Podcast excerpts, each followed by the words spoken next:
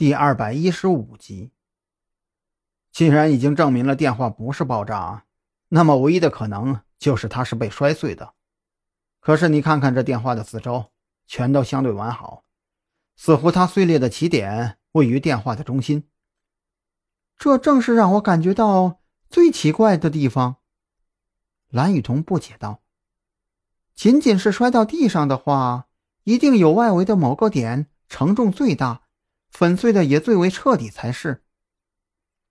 这就是关键了。所以这个电话是被拼凑起来的，是有很多电话被摔碎以后，各自取了四周完好的部分向中间拼凑。这中间的部分可能比较麻烦，很容易看出破绽，所以。”他们从一开始就采取了异常暴力的方式去摔那些完好的电话，那力度一定强到足以一下子就把整个电话摔得粉碎。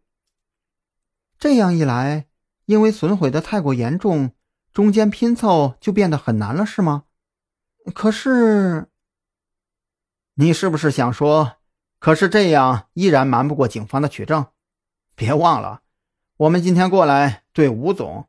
对那个案中的凶手，甚至对我们自己来说，都是一个意外。几小时以前，谁也没有料到我们今天会来这里。我想，这个电话碎片的手段，并不是为了瞒我们，只是为了蒙骗吴总。还有，我看到的这张照片，也是为了这部电话而存在的。说到这里，张扬就把目标转向了吴有倩。现在，你是不是要跟我们说实话了？住在这里的人究竟是谁？他现在又在哪里？吴有倩牙关紧咬，硬是一个字都不多说。不过张扬很快就发现，吴有倩的眼神开始有了闪烁。从心理学的角度分析，这对案件来说是一个非常好的发展方向。至少吴有倩现在开始怀疑那个跟他一起居住的人了。这切切实实的证据就摆在面前，凶手甚至不惜翻出五年前的案子来引导张扬，让他误以为凶手是想扰乱他的心智，继而不让他发现房子里的东西。可实际上，他们真正想要隐藏的东西就在那个垃圾桶里。